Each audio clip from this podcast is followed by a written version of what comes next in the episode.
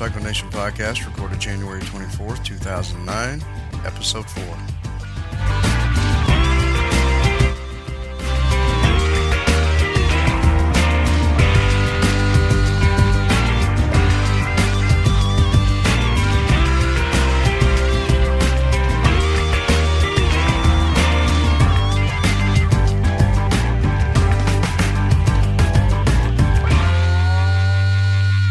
Indian is back, Myrtle Beach is not, and an interview on winterizing your motorcycle, all coming up on episode 4 of the Motorcycle Nation podcast.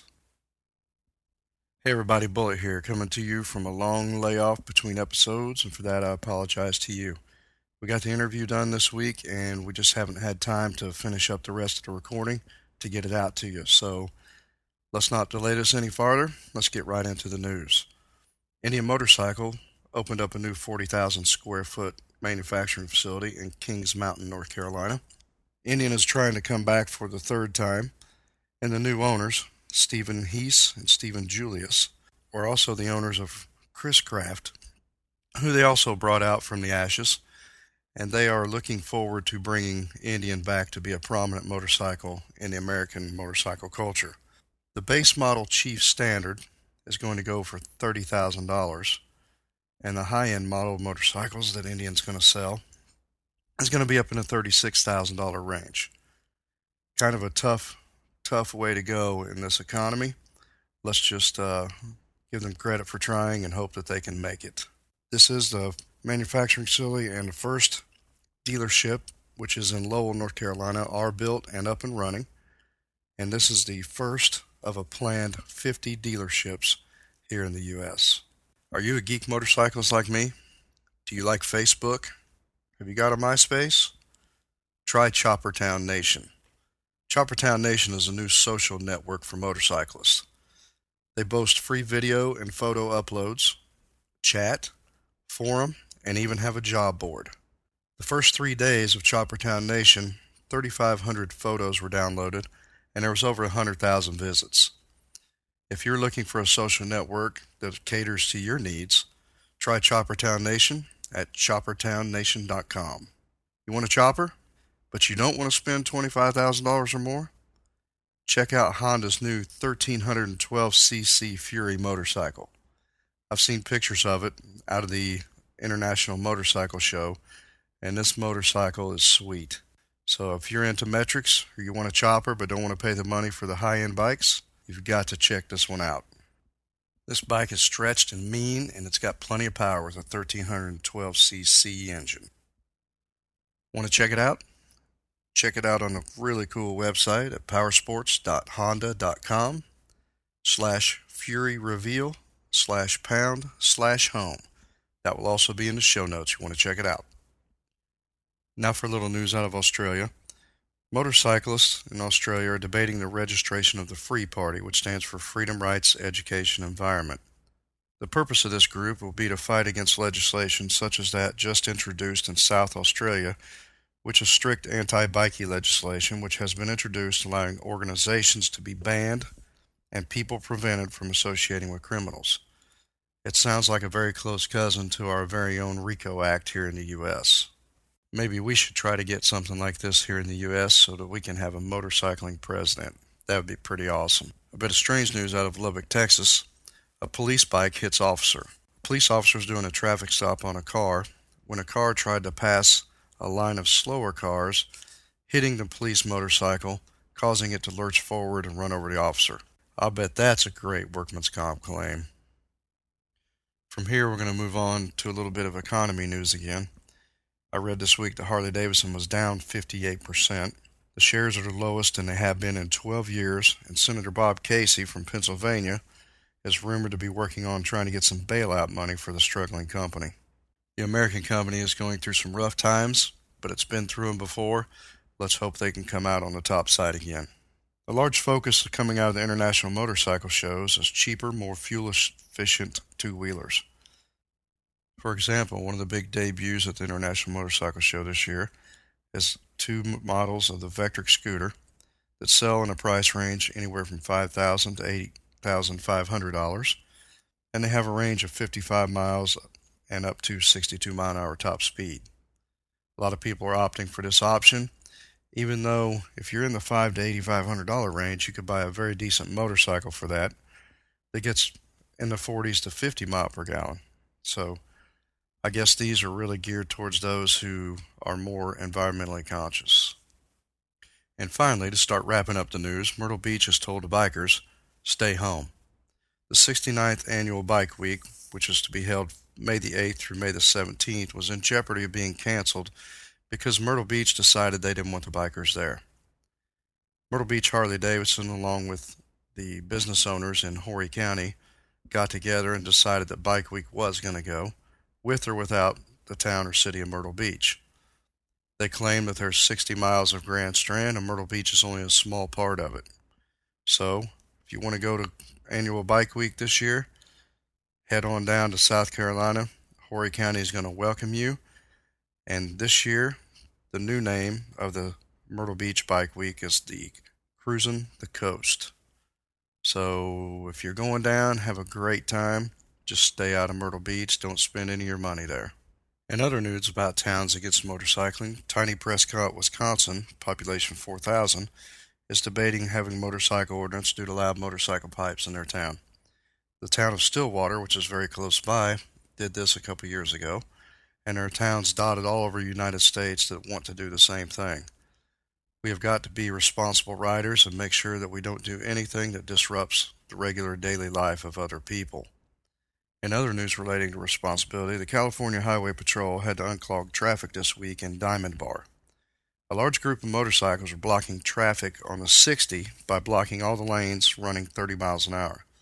What were they blocking? They were blocking all the lanes so their friends could do stunts up in front of them. This resulted in two speeding tickets, 27 aiding and abetting speed tickets, and six impounded motorcycles. Who won this one?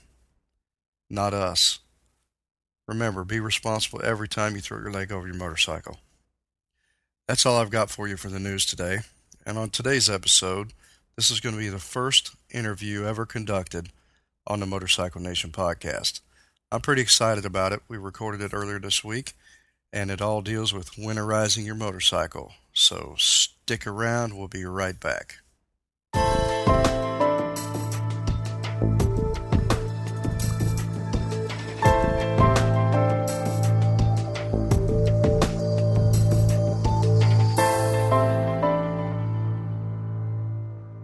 Have Susan Rinschler here. She's the service manager at Cycle Outfitters Limited in Indianapolis.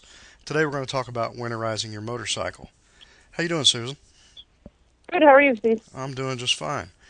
Uh, I want to start out today by asking you how you got started in motorcycle maintenance.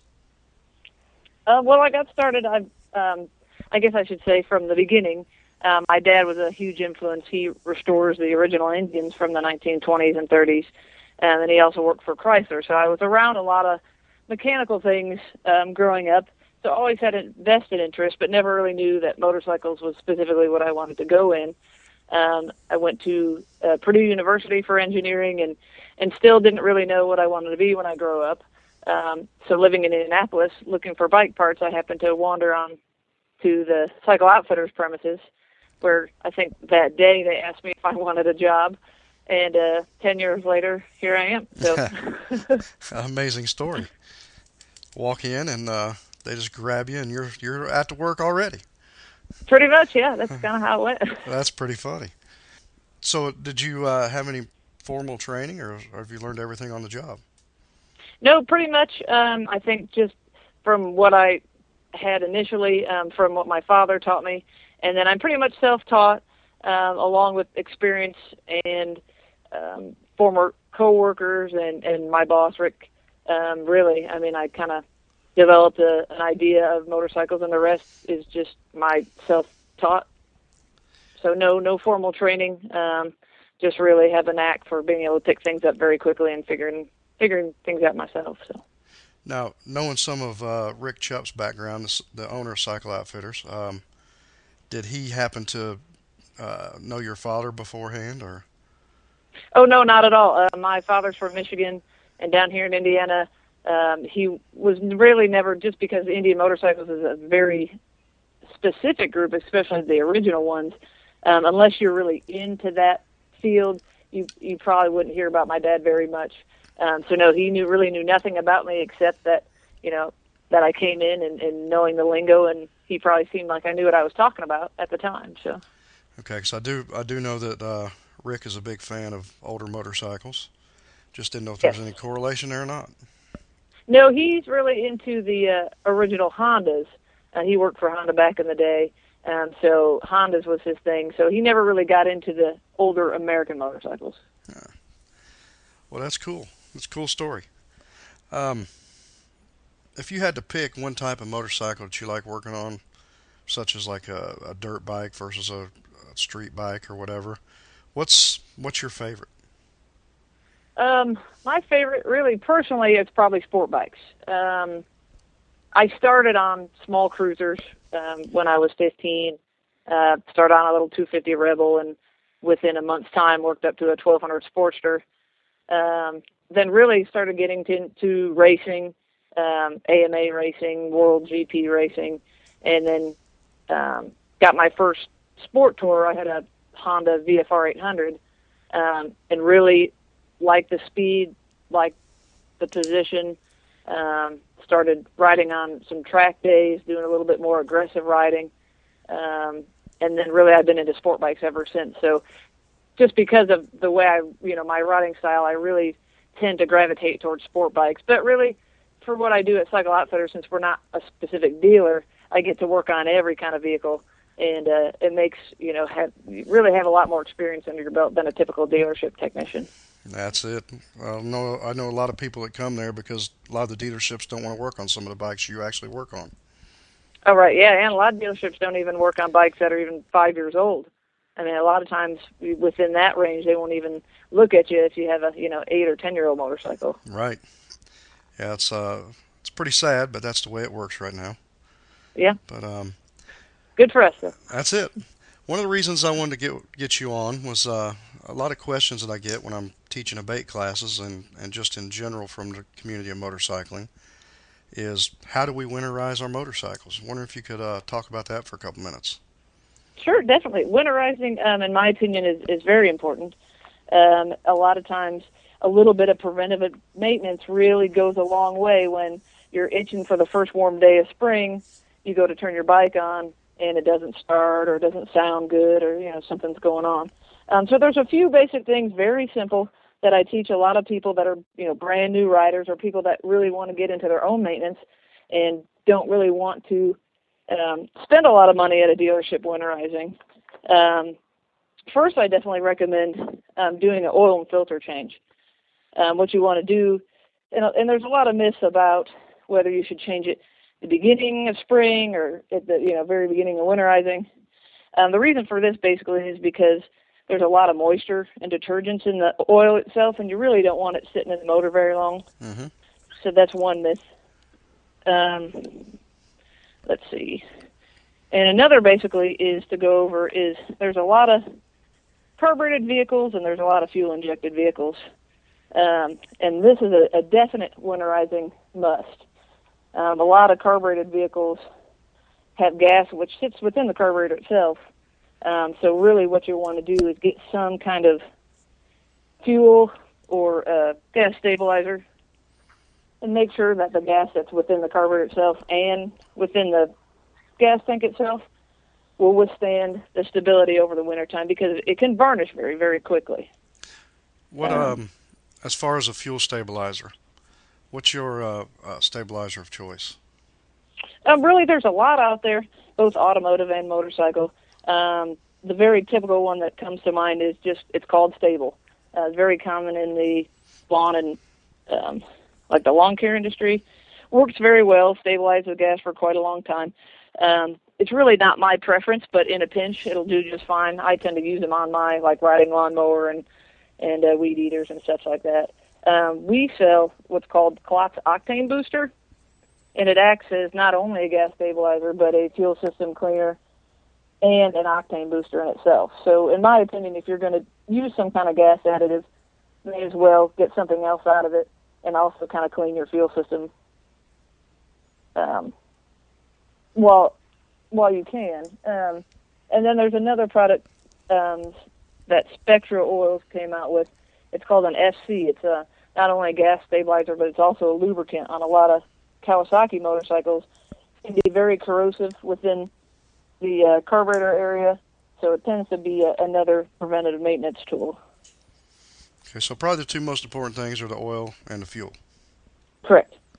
Yeah, Um, that that really ensures that you know you're going to not have any varnish in the gas and also old you know moisture within the motor itself. Okay, now protecting that battery. I know Cycle Outfitters sells a great product, uh, battery tender, which I have actually bought three of them there. And uh, you do suggest those, right?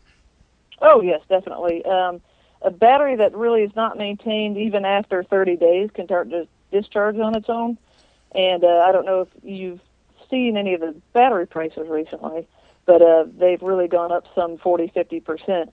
Um, so really, keeping a battery maintained is not only good for the bike itself, but good for your pocket. Um, what a battery tender does is it acts as if the, the battery is in use. It lets it kind of get a little bit low and then brings it all back up without overcharging. So you can actually leave this battery tender on indefinitely without overcharging the battery. For those people that, uh, some people like to continue riding a little bit in the winter, uh, those places where it's possible. Is there a, a difference between winterizing for total season storage and winterizing knowing that you might get the bike out and ride it a few times over the winter? Or you pretty much Oh, do the same thing? Really, I mean, you really want to do the same thing. I mean, the, your your biggest issue, like we said before, is fuel and oil. Um, it's good to keep your fuel tank filled all the way. Um, you really don't want to leave any exposed metal because then you can have some rust um, start inhibiting your gas tank and such like that. So really, I mean, if you're going to ride it every now and then, still the same thing. You want to make sure your your fuel has stabilizer and it, the gas tank is full, um, the oil is in decent shape, um, and you have a battery tender. So if you have one, and it really all you'll have to do is you know pull in the garage, and because it's nice, quick disconnect pigtail on the battery, you can just plug it in and go. Um, so really, there's really no difference between a long-term storage and short storage, except for things like um, moisture itself. Like you want to make sure that the tires are fully inflated to the correct tire pressure. Um, you want to make sure that the tires aren't sitting on direct concrete because it tends to wick away moisture. So if you can park it on um, its center stand or carpet or cardboard box, just to keep the moisture away from the tires, is really the only thing that would be any different. So. Wow, that's uh, that's something I had never heard, and I didn't know that part myself. So, Yeah, really. I mean, for bikes that are stored, I get a lot of people that say, "Hey, I'm putting it in a, storage facility. I'm not going to be able to ride it for two years. You know, what do you recommend?" Well, I mean, if a tire's sitting on that cold concrete in one spot, well, it's going to really prematurely wick away the moisture in that area. So it's just good, you know, like I said, preventative maintenance, and so ensures that you have proper um, maintenance on your vehicle to, uh, you know, do like I said, a couple little things that really don't cost a lot, but that'll benefit your bike in the long run. now, I'm one of those people who do like to ride in the winter, if as long as there's not snow on the ground. Right? because I do have my Tourmaster Synergy gear that I did buy at Cycle Outfitters. Um, one of my big questions has always been, what should we do about our oil weights in the winter? Um, really, around Indiana, um, most motorcycles run in a, a 1040 weight, which is basically a, a viscosity that's 10 in the summer and 40 in the winter. Um, specifically, um, you really don't have to worry about the oil itself unless you're going to go to really extreme parts of the country, and then you're going to want to vary the viscosity of your oil. If somebody's running synthetic, it's is it the same principle as you just told me? Correct. Yeah. The the weight itself, it's it's really the difference is the detergents and the Okay. lubricants that they put in there. So the weight itself will be the same. And, and whenever in doubt, please call a local dealer or us or consult your owner's manual for the the proper viscosity weight that your motor requires. Now, once that motorcycle sat there all winter, and we're getting ready to get it out in the spring. Uh-huh. What what do you suggest um, doing in the spring? I've heard like you you probably should change your oil again because it's had condensation, etc. Um, what are your suggestions? Yeah, I usually recommend um, if you're going to store it in a in a decent area, I would have some kind of dust cover or bike cover to prevent any moisture um, that might be on the bike. So you want to take off the bike and make sure that you don't see any excessive condensation or or, or moisture of any sort. Um, but really, then yes, um, oil can um, obtain moisture just from sitting. Um, that's why I usually don't use a high performance oil like a synthetic if I'm going to be putting it up for the winter, just because it's kind of money out of your pocket. And there's a, another myth about going back and forth be, between synthetic oils and regular mineral oils. Um, I usually run synthetic oils during the riding season, and then put a, just a regular mineral oil base while it's sitting over the winter time because that's an oil that I'm going to just be, you know, flushing out fairly quickly. But yes, I do recommend uh, recommend changing the oil right with spring, um, and then basically doing a check over. Get familiar with your motorcycle and check your tire pressure, check your brake fluid levels. Um, you know, make sure your battery is plugged into a tender, and if so, then you should be ensured that you'll have a a good start. But you want to check turn signals. You know, everything that basically makes the bike stop and go. Uh, you really wouldn't want to pull out of your driveway and run down the road and realize that you have a, a mechanical issue. Great advice. Um, got one more question for you. It's not really on winterizing, but it's uh, it's one I've heard many arguments on. Buy a motorcycle. The motorcycle has tires on it from the the uh, manufacturer, basically whoever they've contracted with to, to build their tires. And you go in and you decide you want a better set of tires, and Cycle Outfitters put you a better set of tires on. What tire pressure should you run? Should you run what your motorcycle owner's manual tells you, or should you run what that tire tells you? Oh, that's a good question. Um, get that all the time. Yeah, um, your owner's manual and a lot of times the stickers that are on the bike itself will give you a recommended tire pressure. But that tire pressure is specifically for that set of tires in which the manufacturer put on there. Once you vary, that really is a um, a recommendation that is no longer fitting for the tires that we just put on your bike. Um, but every manufacturer will have a max PSI rating on the sidewall of the tires. It really, if you just look on the sidewall, it'll say a max load with a max PSI rating. So just as to make simple, you can always just, for ease of, of remembering, just go a couple pounds under your max tire pressure. So for instance, if, if it says 42 max PSI, I usually run the bike at 40 PSI, and that's just an easy way to kind of remember where you want to where you want to be. But it all does depend on load itself. If you have, you know, one passenger, two passenger, and things like that. But always refer to the side of the sidewall itself, or give us a call and you know ask us what maybe a recommended tire pressure is for your um, weight and what kind of bike you have. Susan. But, yeah. Once. Yes. I'm sorry, I didn't mean to interrupt you. Go ahead. Oh no, I was just going to say. Um, so pretty much once you get a new set of tires, unless you go with specifically the exact set of tires that your motorcycle came with, it will be a different PSI. All right. Well, I just want to thank you for being on the Motorcycle Nation podcast tonight, and um, I'll make sure that I put out Cycle Outfitter Limited's name to everybody and give them their address and phone number, and hopefully they come see you. Great, Steve. Thank you very much. I appreciate it. All right. I thank you. If you're still here, I want to thank you for being here. I know it's been a long podcast this evening, but we had a lot of great content and a really good interview with Susan. If you're in the Indianapolis area, Cycle Outfitters is located at 5501 South Madison Avenue. Phone number is 783 2901 locally. You can reach them at 888 783 2901 if you're out of state, or you can find them on the web for online sales at www.cycleoutfitters.com. Don't forget to check out the blog this week at mcnation.podcast.com. Tell all your friends to show up. And we appreciate everybody that comes out. And I do want to tell you guys to watch out down the road because we are going to have to get our own domain soon. You guys have shared enough with your friends and they've started coming and checking us out, downloading the podcast, reading the blog. We're running out of bandwidth on the site, so the free bandwidth is going fast and we're going to have to get our own domain. Stick with me, pay attention to what's going on, listen to the podcast, read the blog. We'll tell you where the new feed's going to be at. We will stay in iTunes, but those of you who are downloading straight off the blog, we'll give you that address where you can find us coming up soon. It's great having you all here, and stay safe this week. And until next time, I'm Bullet. See you later.